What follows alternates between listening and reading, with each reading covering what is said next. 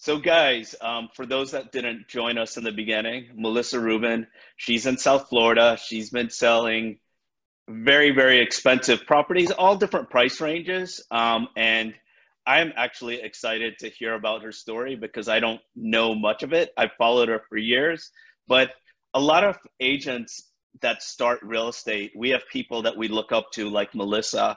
And what we don't know is the journey that that person talked that they've gone through. So, Melissa, can you share your journey with us? Like, so how long have you been in real estate?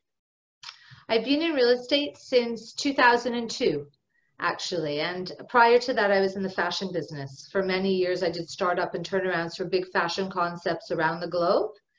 And I spent a lot of time in Asia doing production. And I've lived in a number of cities where those opportunities were from both the creative end and the marketing end. So I had 20 years of, of marketing experience through the fashion business. And why did you choose real estate? I actually, for fun, honestly, I I had uh, I came here to do a startup with Sunglass Hut. I started their watch business called Watch Station, and in two years we opened a thousand stores, and we were then sold. And I just took a package. I was tired, and my friend said, "Let's go to go to real estate school. It'll keep your brain working." And I just loved it, and I thought for fun I would just uh, I would do it actually. And then I started interviewing for GM positions around the country to go back in the fashion business. And I just wasn't passionate about it. And I think anywhere, anything you do, you have to have passion. And this was always a passion. So I just said, why not? I'll try. And sorry. No, no, go. So I was going to say, like, one of the things as agents in the beginning is very difficult for people. And you started in 02. How was your first year or two in real estate? how, how well did you do? What did you do for business? What were things that were taking place in your career at that time? I always was involved in the community. Like for me, that's very important, both in my business now, but before then. So I was always on a number of boards. So when I told people, I was very blessed when I told people that I had shifted careers and I was a real estate broker, they're like, oh, we want, we're in the process of buying a house, we'll use you. And so interestingly enough, so my first transaction was probably within three months of of moving of, of being in real estate and i was so proud i was a new agent and i basically knew nothing which is also very mm-hmm. humbling to know what you don't know i didn't know what i didn't know so i'm in uh, biscayne park and i'm with my clients and i see a for sale sign i knock on the door to the and, and the owners answer and I am such a proud peacock. I'm like, here are my clients. We would love to see your house. I didn't think to call the other agent. so you can imagine what happens when I call the other agent and I said, Hi, my name is Melissa Rubin, and I just knocked on your client's door and we're ready to make an offer, and we've already negotiated the price. Needless to say, he was threatening to take my license away. That's awesome. So how did that off did you put an offer and how did it go? He did, and my broker at the time apologized profusely for my inexperience. And we put an offer and they they since they bought they bought that, they sold it, we found them another house. And my my year began with really learning, trying to learn everything. And I, I worked with like a, a very I worked with Kai's initially because they had training. I think every agent you want training, and at that time that seemed to make sense. And then shortly after, within within less than a year, I listed my apartment for sale because in real estate school they say list your own apartment so you'll have a listing. So I did, and within 24 hours I sold that property. And I didn't know how to write a contract. I was homeless and it and the person that the realtor that represented that buyer he turned out to be my partner. And we joined forces to create platinum properties international. And for 14 years we were partners. And we had 20 agents in coral gables. And it was a very small boutique sort of free for all type environment. And it was great. And i learned a lot from him. So going back a step um, your first sale do you remember the price of it? How much it was for? Uh, three hundred and fifty-five thousand dollars. You'll never forget that, right? I will never forget. I'll never forget the lesson learned. And now I think I'm probably even more sensitive to make sure we follow every rule for everything. so when you, because you sell very expensive homes now, was there a time that you transitioned from traditional real estate to more luxury luxurious real estate? In 2010. So I and was in the, how did you do that? Through a referral that I got. I'm in BNI, which I highly recommend if anybody can be in a BNI group. It's an amazing way to create relationships and to build your business. And I so started- I'm going to interrupt you a second. Sorry. So can you, for those people that don't know what BNI is, can Sorry. you share what that is? Yes. Sure. BNI is Business Network International, and it's a referral networking group around the globe where it's one person per profession. So there's only one real estate broker residential, one real estate broker uh, commercial. And in New York, they'll be they'll they separate it by boroughs. But broadly, the sole purpose is to build relationships and for people to refer you business. And I joined that in 2002, and that was a huge help in increasing my business. And, and so, you, so you got that referral from there in 2010? Oh, yes. So in, in 2010, I got a referral from the accountant, and he said, "This is like a once in a lifetime referral." And he and I met there, and when it was very interesting because again, you don't know what you don't know. So when I spoke to the client, and at that time I didn't know the extent of his wealth, and he said, Well, I'll go out with you on this date because on the days prior, I'm going out with other agents. And I said, You know, I'm the best agent. There's no reason for you to be with anybody else, and there's no reason to, for you to be with me if you're going to go out with other agents. And he canceled all his appointments. Like I didn't know so much chutzpah I had to do that. He canceled all his appointments.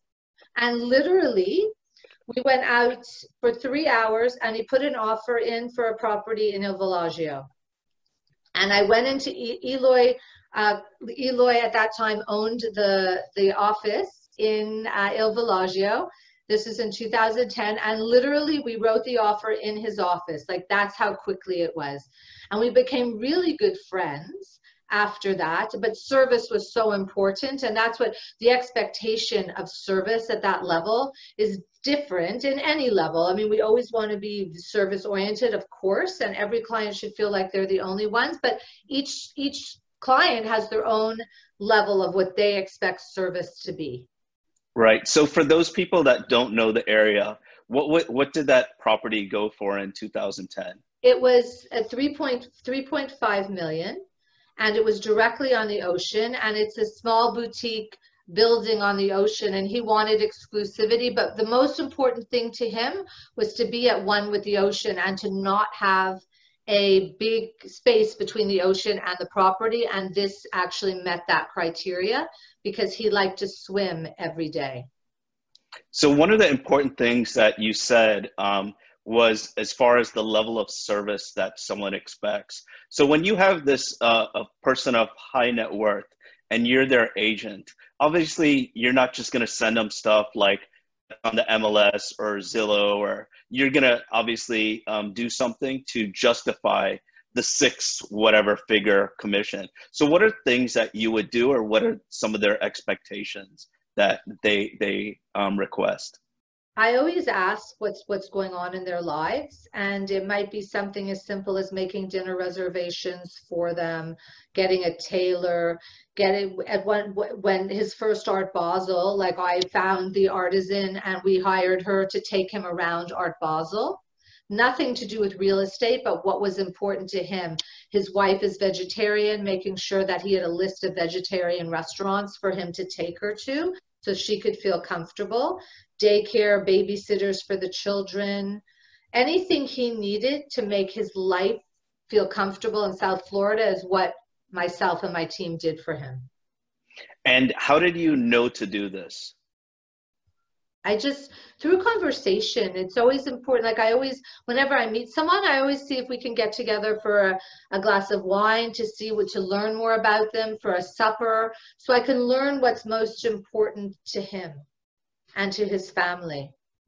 And I think we touched on this during our, our role play session and stuff.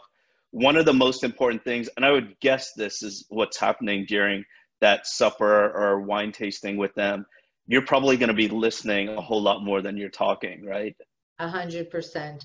I and I really like enjoy to learn about people in general. I think that's the best part of our careers that we we meet so many incredibly talented and warm and wonderful people and to be able to share in their lives is a gift.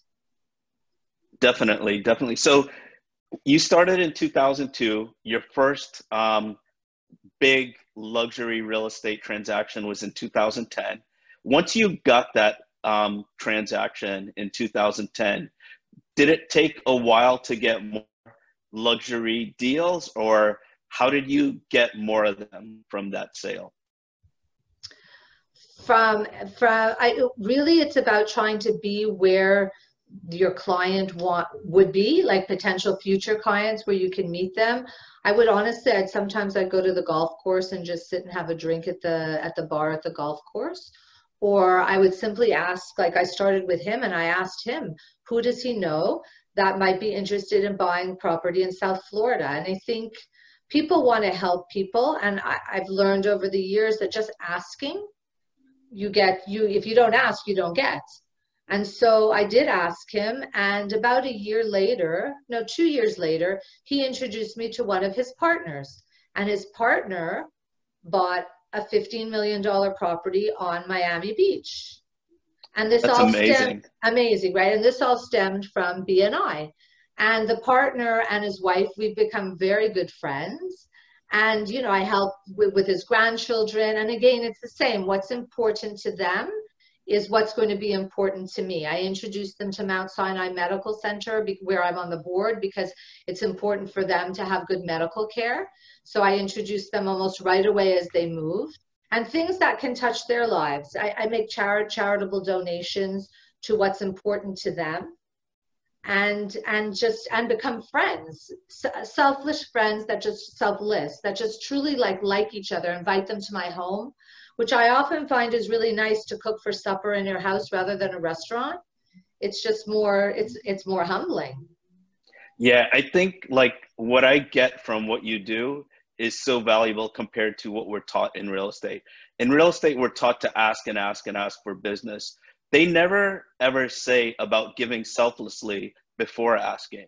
You know, you do things regardless of the outcome. You're helping this person do um, a lot of things that are so important to them. You're getting to know what's important to them. Yeah. And then after you've shown that you're trusty, that you're you you care about them a lot, then it's okay to ask. When we yeah. ask before doing that, it's a total disconnect. No one right. wants to help us until we help them. Yeah, and that's the premise behind BNI, givers gain. The more you give, the my the world is cyclical and it's really true when you give from your heart or whatever whatever it is in your life it comes back you know it comes back tenfold one time my criminal attorney not sorry my client from new york called me to say his friend was arrested for dui drug possession. They're on wall street so that's a huge deal. They were having fun but i called my criminal attorney and got him out on the the bails bondsman like the whole thing. I learned which i never knew anything about criminal law. And within 24 hours he was you know he was safe and he had a great criminal attorneys but they called their realtor they didn't call anybody else because they knew i would be able to help them with this situation.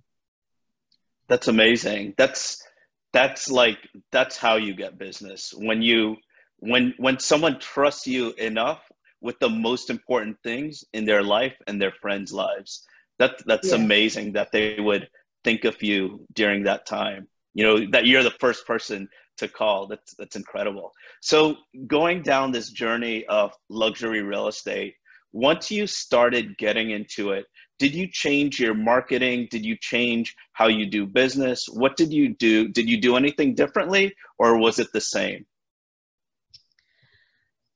my we were always detailed from the fashion business retail is detail so it's super important in everything you do to be very detailed oriented.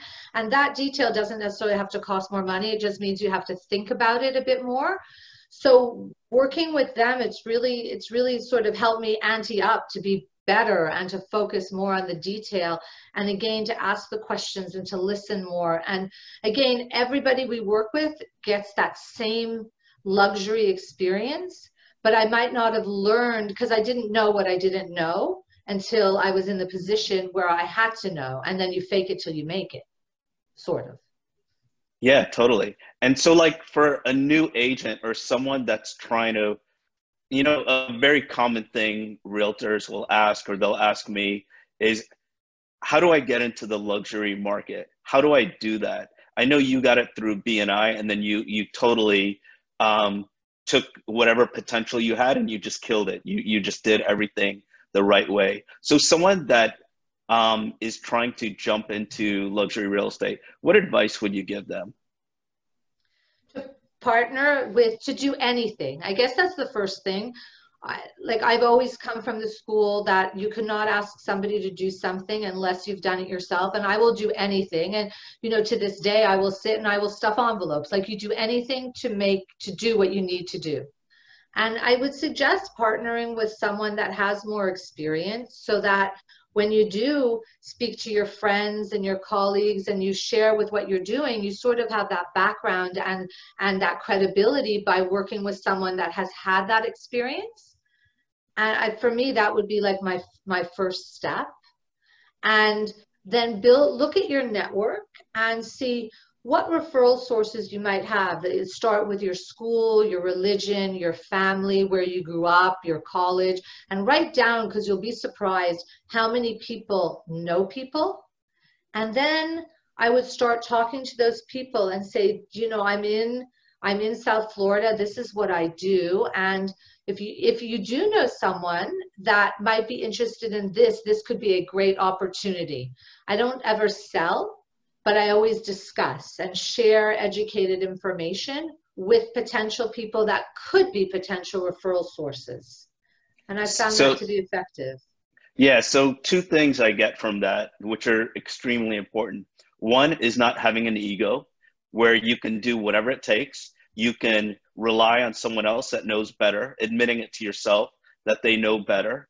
And two is basically you're providing a service you're giving them an opportunity, not saying, hey, do you know anyone looking to buy this? But hey, this is a great opportunity. I don't know if, if you know it. So those are huge. So another question I have is, so say an agent's been selling regular traditional real estate, I don't know, in South Florida, maybe three to five, six hundred thousand dollars real estate. And they've been doing it for five, eight years, however long, for for a, a long time. So their friends look at them as that type of an agent. How do they, what advice would you give to get their, their sphere that know that they sell just regular stuff to get them to think of them selling higher end real estate? I would ask again, going back to like being partners or being having develop a relationship with somebody that has that already and then you're a we and then i think it's easy to say we just got this listing for 1.5 million in South Beach, and it's I make it, it's the best thing known to mankind. Would you know anybody that might be interested? So that's sort of then gaining credibility in that market above whatever price they choose to be in. So great advice. So tell me about one of your most interesting listings you've had or have now. Something that is you know memorable to you? Well, I'll tell you the the first uh, I'll go back to that first sale of the 3.5 million and I will never forget because it really shows about being humble. So we're doing the inspections and I'm wearing a dress with a zipper that's all the way down the back and that zipper broke. And this is a vacant apartment. And so now I'm sitting in the apartment like with the buyer and the and the inspector and basically half naked because there's no pins. And i'm walking around like this. And the gentleman was so he didn't make me feel embarrassed. He didn't say oh nice underwear. And um, it was right? Can you imagine? It's mortifying my first big sale and this is what happens with this very wealthy man. And they made me feel so comfortable. So the lesson that i really learned is that in every experience everybody has something that may be uncomfortable. And to make people feel at ease just totally can can make someone's day. Simple like little things can make someone's day. And you know, today I'm selling a beautiful home on Sunset Island II, and it's um, a, a situation with a divorce and learning to and it's a beautiful home. And they have two beautiful dogs. And just making the experience when people come make them feel like that they could live in that property and not talk about the five dishwashers and the granite but really like in any apartment i think we can use this to try to put people in the place of living in that property and we sell lifestyle. We're not selling property. And to be able in every price range to be able to speak to that. And it's lessons that i've learned especially now as we go through these these areas this time where we have to be a little more separate to be able to speak to the beautiful home office and the beautiful outdoor space where people can socially distance and the water and those are lessons that we're continuing to learn and how we communicate. Yeah, totally. Selling emotion rather than stats.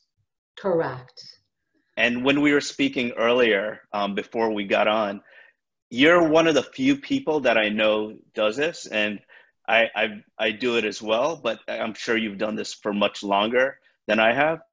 One of the most important things that you mentioned when you were talking about your marketing plan was the copywriting you know you're you're making sure that that property is emotional. It's not like yes. a 3-2 or a 4-3 with like you said the five dishwashers or whatever. No one cares about that. Correct. they'll see that in the stats but they won't get that emotion.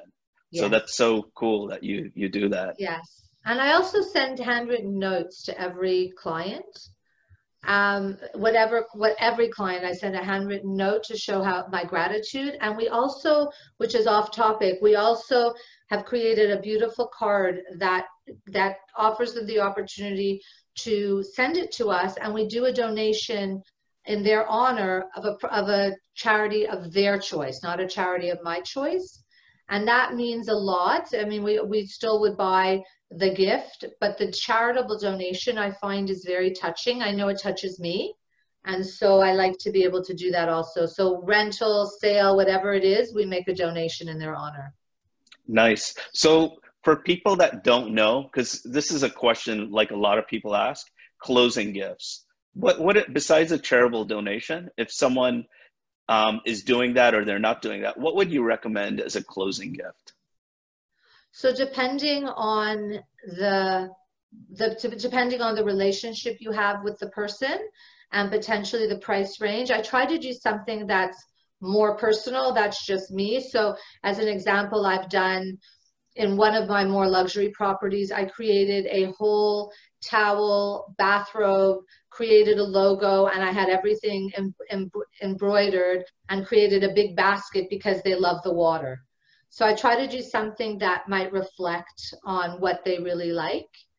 And I'll do also, I love crystal, so I'll do a Tiffany, something from Tiffany's because I love crystal and the blue box represents quality.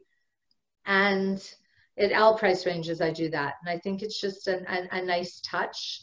But I try to do something that might have relevance to whatever they're doing. I might try to do an experience so recently I had a closing horseback riding lessons because the daughter loves horseback riding. Uh, gift certificate to restaurants so they can create like a Miami experience if somebody is moving here. And I think that's just interesting to do. Yeah, that's great. And it's so good that you mentioned about personalization because some people, a lot of agents, we don't um, really, we do it the wrong way. They'll order the same thing. What I do I, I, look at their social media, I see what they're interested in, and I do my best to buy something similar. So it's about personalizing. So the last few minutes that we have, um, Melissa, what would you like to share about yourself or anything that I didn't go over, or how can people um, connect with you? Well, I'm, you know, I, one of my greatest things that I love is to give back. And so if anybody has any questions or needs any help or just wants to talk and strategize, I'm I'm thrilled to be able to do that. To me, that's a great gift for me, and I love to do that. So I would just welcome if there's any question strategy, just uh, to call. melissaj at compass.com or my phone number, which everybody should have, but it's 305 984 7706. I'm a big dog lover, so anything you want to share with your dogs, I love that. I have my Remy, which you can see in the background, and he's a rescue, but he really rescued me. And uh, I don't know. I think, you know, the, all the lessons, we have to be humble with no ego and collaborate and know that we have amazing people around us that are so willing to give back and to teach. And we, we are the master of our destiny. We have all the tools and it's up to us to take advantage of those tools, not literal tools, but figurative tools. You know what I mean? Fully.